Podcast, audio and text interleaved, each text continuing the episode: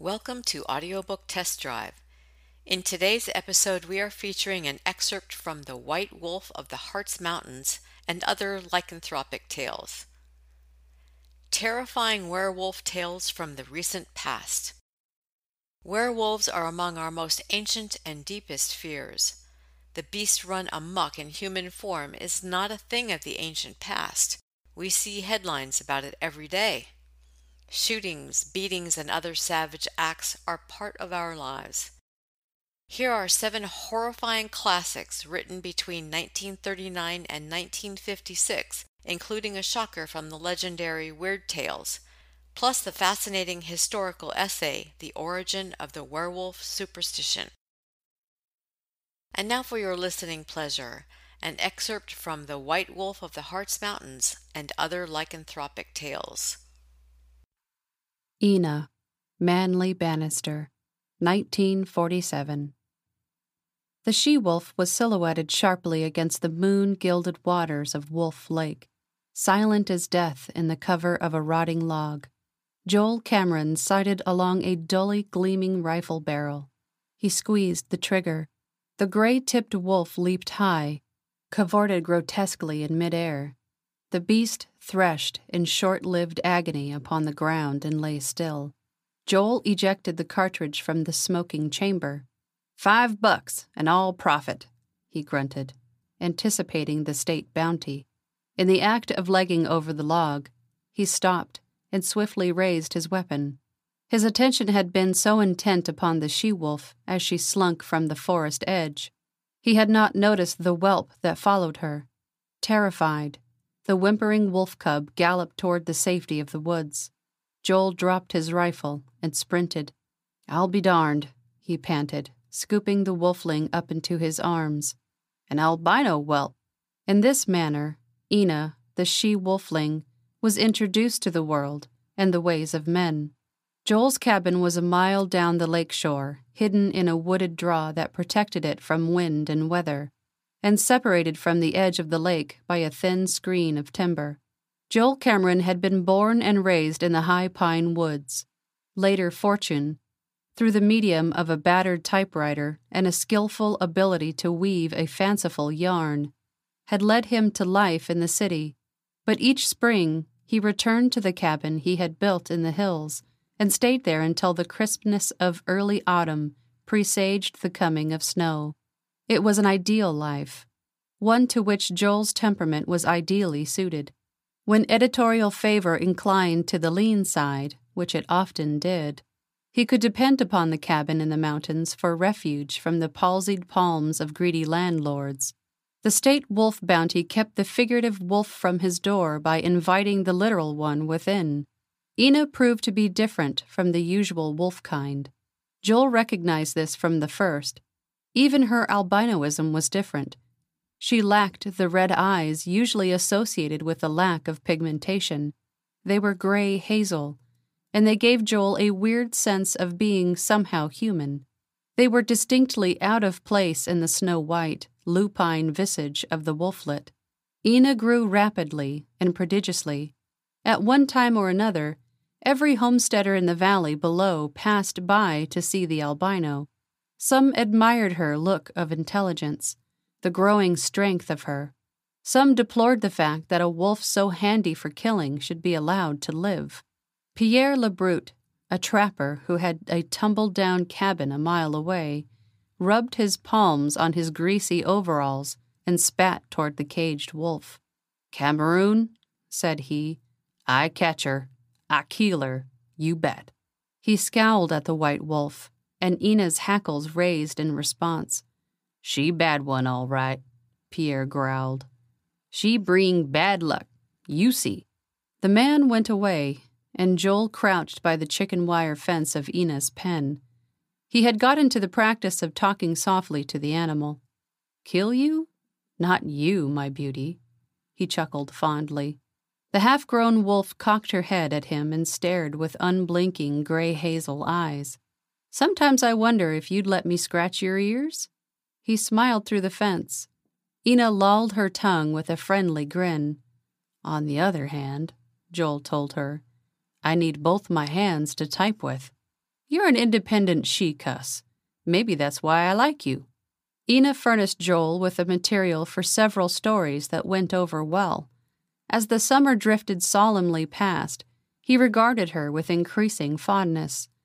By the time fall came around, Joel considered himself on friendly terms with the wolf, though he never dared venture close enough to touch her. By this time, too, the curiosity of the countryside was more or less satiated in regard to the albino wolf, and the traffic of visitors had long since returned to normal, one every two weeks. Pete Martin worked the first homestead on the country road that led to Valley Junction. Pete Martin was the valley's pride as a wolf hunter. Sent three sons and daughter through college on wolf hides, he often asserted, referring to the monthly bounty checks from the state. I'll give you fifty bucks for that wolf bitch, Pete told Joel. You'll be winterin' in the city pretty soon, and you can't take the hellion with you. I want to cross her with some of my best dogs and raise me a breed of old good wolf hunters. Ina, six months old now and as big as a grown wolf, snoozed in the shade of the kennel Joel had built for her. Joel frowned. If I could think of some way to keep her, he told the homesteader, I'd never part with her. Under the circumstances, I'll take your offer. I'll be driving to the city within three days. I'll bring her by then. The two men shook hands solemnly on the agreement. That night, Ina burrowed under the chicken wire fence of her enclosure. Like a silent wraith, she disappeared into the trackless wilds of the pine forest. Joel drove his battered coupe back to the city, fifty dollars poorer than he might have been. October winds rustled the waters of Wolf Lake. Deciduous trees turned red and gold and brown. The foothills blazed with nature's paint pot. November skies were leaden. The frost giants awakened in the earth. Snow smothered the valley and the hills. Existence in the wild turned bleak and harrowing. On silent pads, the wolf pack stole into the haunts of men. They followed the lead of the great white she wolf, the largest and most cunning wolf ever seen. The wolves swept down from the hills and lurked in the swirling skirts of the blizzard to strike and kill. They took a costly toll from the livestock that pastured in the valley. The homesteaders cursed the white she leader of the pack. Joel Cameron's name was anathema on every tongue. Ina was a year old the following spring. The handful of wolfling Joel Cameron had carried to his cabin a year before was now twice the size of the largest sturdiest male in her pack. It was to this, and to her wise cunning, that she owed her leadership. Ina regarded the black wolves lolling around her in the warm sun. These were her kind, yet not her kind. She knew she was different in more ways than size and the color of her pelt. For weeks she had felt a restlessness stirring inside her, an inexplicable thrilling of unknown significance. Across the lake, which glittered like a turquoise jewel in its setting of forest emerald, the sun sparkled upon the snowy mantilla of the mountain that thrust bare, stone shoulders up from a clinging bodice of pine woods. Memory stirred the mind of the white she wolf. She was thinking of a cabin hidden in a woodsy draw, hard by the waters of the lake. She remembered a clean lined young face, a soothing voice that had spoken to her in pleasing, unintelligible syllables. She remembered kindness and something that amounted to friendship with a creature who was called man. Ina whimpered and got up. The wolves rose with her and ringed around expectantly. A long moment Ina stood poised and silent, dwarfing the members of her pack. A thought, feeling, a command went from her to them. The wolves sank back upon their haunches, tongues lolling. Ina turned and trotted alone into the forest. The white wolf padded silently along sun-bared the white wolf padded silently along sun-bared aisles of the forest. Her path led in an easy circle around the lake. Near sunset, she came unerringly upon the clearing occupied by Joel Cameron's cabin. She crept into a thicket of elderberry trees and peered expectantly forth, not toward the cabin, for that with the setting sun was at her back. Her questing glance winged across the darkening blue waters of the lake and fixed upon the glowing summit of the mountain. Fascinated, Ina watched the fading beauty of it. The sky turned smoky hued. A star or two glittered diamond hard. A golden glow paled the sable sky beyond the shoulder of the mountain. Crouched in the voiceless shadows, Ina held her breath and tingled with suspense. Instinct gave her thrilling warning. She was about to witness the essence of her difference from the wolf kind. The moon came up full, a pumpkin yellow disk, and rested its chin upon the mountain to ponder the scene thoughtfully before commencing its climb into the sky. And Ina changed. The change shook her with ecstasy. Bubbling rapture accompanied the smooth flowing of supple muscles, the adjusting of bones in their sockets. An excitement of sensual pleasure engulfed in every nerve and sinew. Afterward, she lay for a long supine, one arm flung across her eyes to bar the eldritch glare of the moon, panting, trembling with remembered delight. She sat up at last and thrilled to the shapely beauty of her form. Ina knew she was a woman, and she was content. She did not question how this had come about. Ina crept down to the water's edge and surveyed her reflection in the dark surface of the lake. A faint breeze stirred the platinum tresses against round golden shoulders. Her face was eager, full lipped, with flaring brows accented her gray hazel eyes. Her body was high of breast and long of leg, and the moonlight caressed her with a touch of mystery and magic. The cabin was still, highlighted and shadowed in the moon brimming canyon. Ina padded around it in a cautious circle. The air was dead, without scent. The man with a kind face and soothing voice was not here. Puzzled and hurt, Ina turned away. She swam a while in the icy waters of the lake, reveling in the tonic effect of the chill. Later, she roamed aimlessly, enjoying the easy response of her nerves and muscles. Once, her keen wolf sense detected a rabbit quaking in a patch of brush. She started it up. As the frightened animal ran out, she sprinted swiftly and seized it in her hands. The rabbit uttered a thin, terrorized shriek and died. Ina sank her teeth into the rabbit's throat and exulted in the gushing warmth of blood. She sat down upon the needled turf, methodically tore the animal to pieces, and ate it.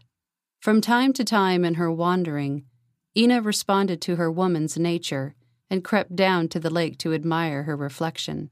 The night was short, too short. Ina's aimless peregrination brought her just before dawn to another cabin. Pierre Lebrut lived here, Ina's sensitive nose caught the trapper's reek strong upon the air. A sluggish memory stirred in her brain. Ina snarled without sound and retreated with the prickling of invisible hackles stirring the length of her spine. A twig snapped under Ina's foot. Steel piano wire sang, and a bent sapling straightened with a rush. Ina was flung to earth. One foot jerked high in the wire noose of a snare. She threshed in wild panic, clawing and snapping wolf fashion at the searing pain in her ankle. Within the musty cabin, Lebrut sat up in his tumbled bunk. By gar, she sound like bear in dat trap. He slipped into heavy boots. He slept in his pants and undershirt, seized his rifle, and hurried outside. Gray dawn lighted the east, reflected palely into the forest. Lebrut saw the woman caught in his snare, laid down his rifle and hurried to release her. Sacre d'un loup, he muttered, slackening the wire to remove the noose from Ina's slackening the wire to remove the noose from Ina's threshing ankle. Lady, you pick fine time and place for picnic. And what you do with no clothes on? Pierre was excited and his voice shrill.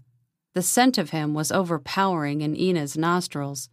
She bit him savagely on the calf. Pierre yelled in sudden fright. He fell heavily on the wolf girl, and she snapped and clawed in renewed terror. The man grunted with anger and fought her, pinioned her arms. You a wild one, Hyde. Ina's body was closed, arched, and quivering. Pierre grinned. Maybe Pierre tame you with a kiss, hey? The sun came up over the shoulder of the mountain and tinged the lake with blood, and Ina changed. It was no sensation of pleasure to return to the wolf. Ina felt the agony of the change in every muscle and nerve.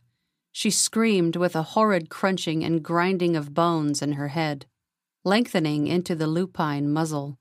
Albino fur sprouted like a million thorny barbs from her tender skin. Pierre was still wide eyed and frozen with horror when the fangs of the agonized wolf ripped the life from his terror stricken body. Pete Martin looked grim as he pried open the stiffened fingers of the dead trapper. The wind stirred a tuft of albino fur on the dead man's palm. You're albino bitch, Joel, the homesteader said. Joel bit his lip. It's a devil of a thing for a man to come back to, Pete. He looked stolidly down at the dead man. Poor Pierre. He died hard. Joel brought his glance up to meet the kindly stare of the homesteader. I know the valley blames me for not killing Ina when she was a pup. Martin shrugged. It's too late now for blame, Joel. Maybe I'm to blame for not taking her with me the day I offered to buy her. I don't know. He scratched his long jaw. Well, we better see about getting Pierre properly planted, I guess. Joel's expression was darkly stormy. I feel responsible for the cattle. For Pierre. He wondered silently when and where the white wolf would kill again. He tongued his dry lips. I'll track her down and destroy her. There's a thousand dollars on her hide, Joel. Every homesteader in the valley chipped in. If I bring in her hide, Joel clipped, it won't cost the homesteaders a cent. The homesteader's gray eyes lighted with a friendly gleam. Figured you'd look at it like that, Joel. I'll give you what help I can. Joel spent the following month in the hinterland, returning to his cabin at intervals only to replenish supplies. The wolves were wary. He seldom came upon wolf sign and saw no wolves at all, but he heard them. By night, their lonesome song rang eerily through the forest and echoed from the mountains. Joel made final return to his cabin, and that night drove his coupe down a moonlit road to the Martin homestead. Reckoned you wouldn't find her, the homesteader acknowledged Joel's acquiescence to defeat. She knows she's hunted, and will always manage to be someplace else. She was here night before last with her pack and got my prize heifer. Joel made a gesture of despair. You see what I'm up against. Besides, I'm behind in my work. I came up here to finish a book. The publisher is yelling his head off for it. How can I write a book and hunt wolves too? The homesteader spat a fine stream of tobacco juice. You go ahead and write your book, son. You've made your try, and 'twarn't your fault you failed. Some of us are gettin' together in the mornin'. We'll take to the wolf trail and stick it out till we get her. Joel's heart felt heavy. He still had a fond memory of the white she wolf he had nursed from babyhood. He remembered her attitude of sage intelligence, her qualities that had made her seem almost human. Then he remembered she had turned killer, and he peered into the moon shadows as he drove along the country road, half afraid he might spy her lurking there. He turned down the indistinct ruts that led to his lakeside cabin and another mile of bumpy going brought him home. The wobbling headlights swept across the cabin front, revealed an open door. Joel suffered mild panic. Had a bear forced entry? He could imagine the shambles the animal had made of the interior. He sprang out and approached the house cautiously, rifle ready. Everything inside was in order. He lit the mantle of the kerosene lamp, went out and shut off the car lights and re entered the cabin. Ina lay curled on a bearskin rug in front of the stone fireplace. Her platinum curls glistened silver contrast against the dull gold of her naked skin. She supported her chin with her hands and watched him with wide, wary eyes. A patch of full moon brilliance, brighter than the lamplight, puddled the floor at her feet. Joel stared. She was a dream come to life. The shock of seeing her there dismayed him. Who are you? he essayed at last. Ina stirred languidly. Her expression mimicked a wolfish grin. Hot blood surged into Joel's cheeks. He caught up a dressing gown and flung it to her. Put it on, he ordered. Ina sobered, regarded the garment, and swung her level glance back to the man. Haven't you ever seen clothes before? he asked sarcastically. He crossed over and adjusted the robe hastily about her shoulders. Suppose one of the neighbors came by. The possibility was not likely, he knew. He said things simply to cover up his own shock and embarrassment. He sat down heavily in the leather club chair and stared at her. Ina stared back with friendly indifference. Joel's mind boiled with fantastic questions. The girl remained silent. Only her eyes spoke, and their meaning was not quite clear to the beleaguered man. He gave up trying to draw a word from her. Was she a deaf mute? Who was she? Why was she here? He recalled stories he had heard of white savages, but those were found only in the wilds of the South American jungle or in some hidden Shangri La of Tibet. He tried to place her racial type, but was unsuccessful. There was something familiar about the shape and look of her eyes, but what it was eluded him. He knew only that she was very beautiful, that he wanted her and he had never wanted another human being before. He could not know that Elena was not quite human. I can't sit here all night just looking at you, he said at last. He grinned with wry humor. It's an idea, though, at that. He stood up. Lady, if you will consent to occupy the guest room tonight, the hotel can accommodate you. Joel held out his hand to help her rise. Ina moved like a flash, shaking off the encumbering dressing gown. She paused at the door and smiled at him. The lamplight made molten gold of her body, a tawny silhouette against the moon silvered outdoors. Then she was gone, like a wolf goes on swift, silent pads. And with her, the warmth went from the cabin. Joel felt a chill, followed by a helpless feeling of immeasurable loss. In the cold, gray light of dawn, the cabin shivered to a thunderous knocking. Joel tumbled from bed, threw on a dressing gown, and greeted Pete Martin at the door. Martin was backed by half a dozen husky homesteaders. Thought I'd let you know we were heading along the wolf trail. Joel grumpily asserted the idea was a fine one. He was glad to know it, and now would they go away and let him sleep? We wouldn't have stopped, Martin apologized. Except we wondered about your visitor last night. Joel's jaw cracked in the middle of a yawn. He swallowed hard and flushed blackly. Visitor? What visitor? He hedged. The homesteader crooked a finger, and Joel followed out upon the porch. Martin pointed out the wolf tracks that crossed and recrossed the yard. Those are the tracks of your white bitch, Joel. She came home last night. Didn't see her, did you? Joel closed his eyes. He felt a swimming sensation in his head. No, no, I didn't see her. Fantastically, he thought of the visitor he had seen and thought of her body mutilated and torn by sharp wolf fangs.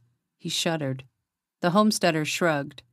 Keep a lookout for her, Joel. She'll be back again and if we don't get her first.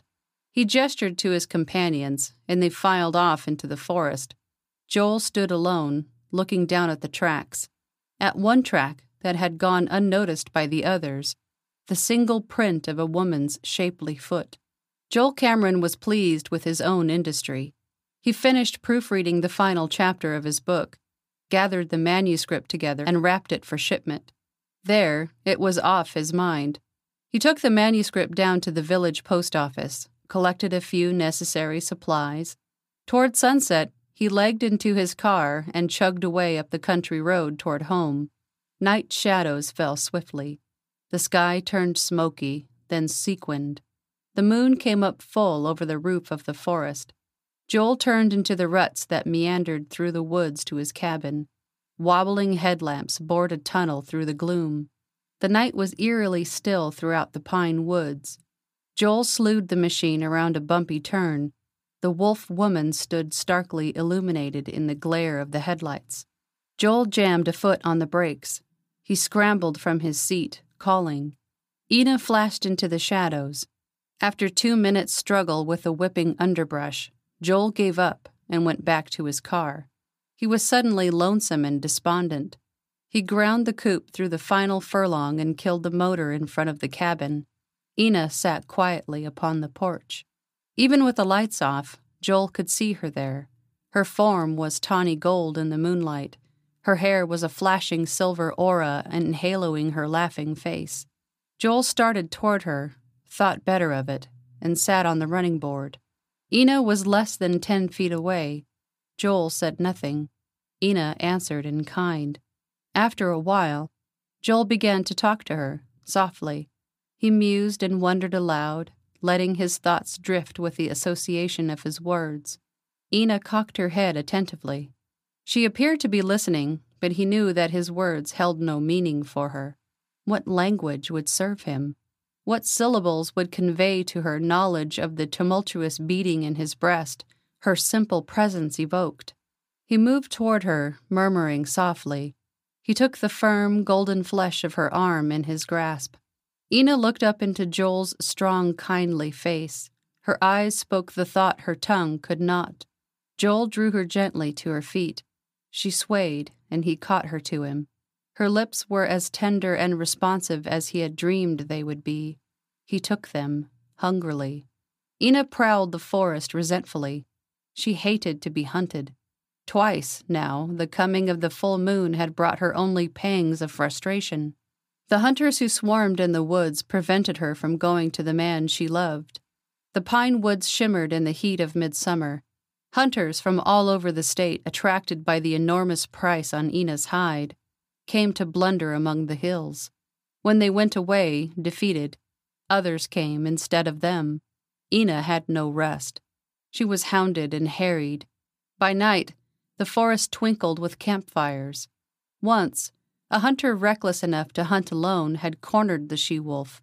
Braving the fire of his weapon, Ina attacked and ripped the man to shreds of bloody ruin. The price on Ina's life doubled overnight. Once, too, she had been trapped by a horde of hunters and their dogs at the lip of a precipice overlooking Wolf Lake. The she wolf leaped and swam to safety through a hail of lead.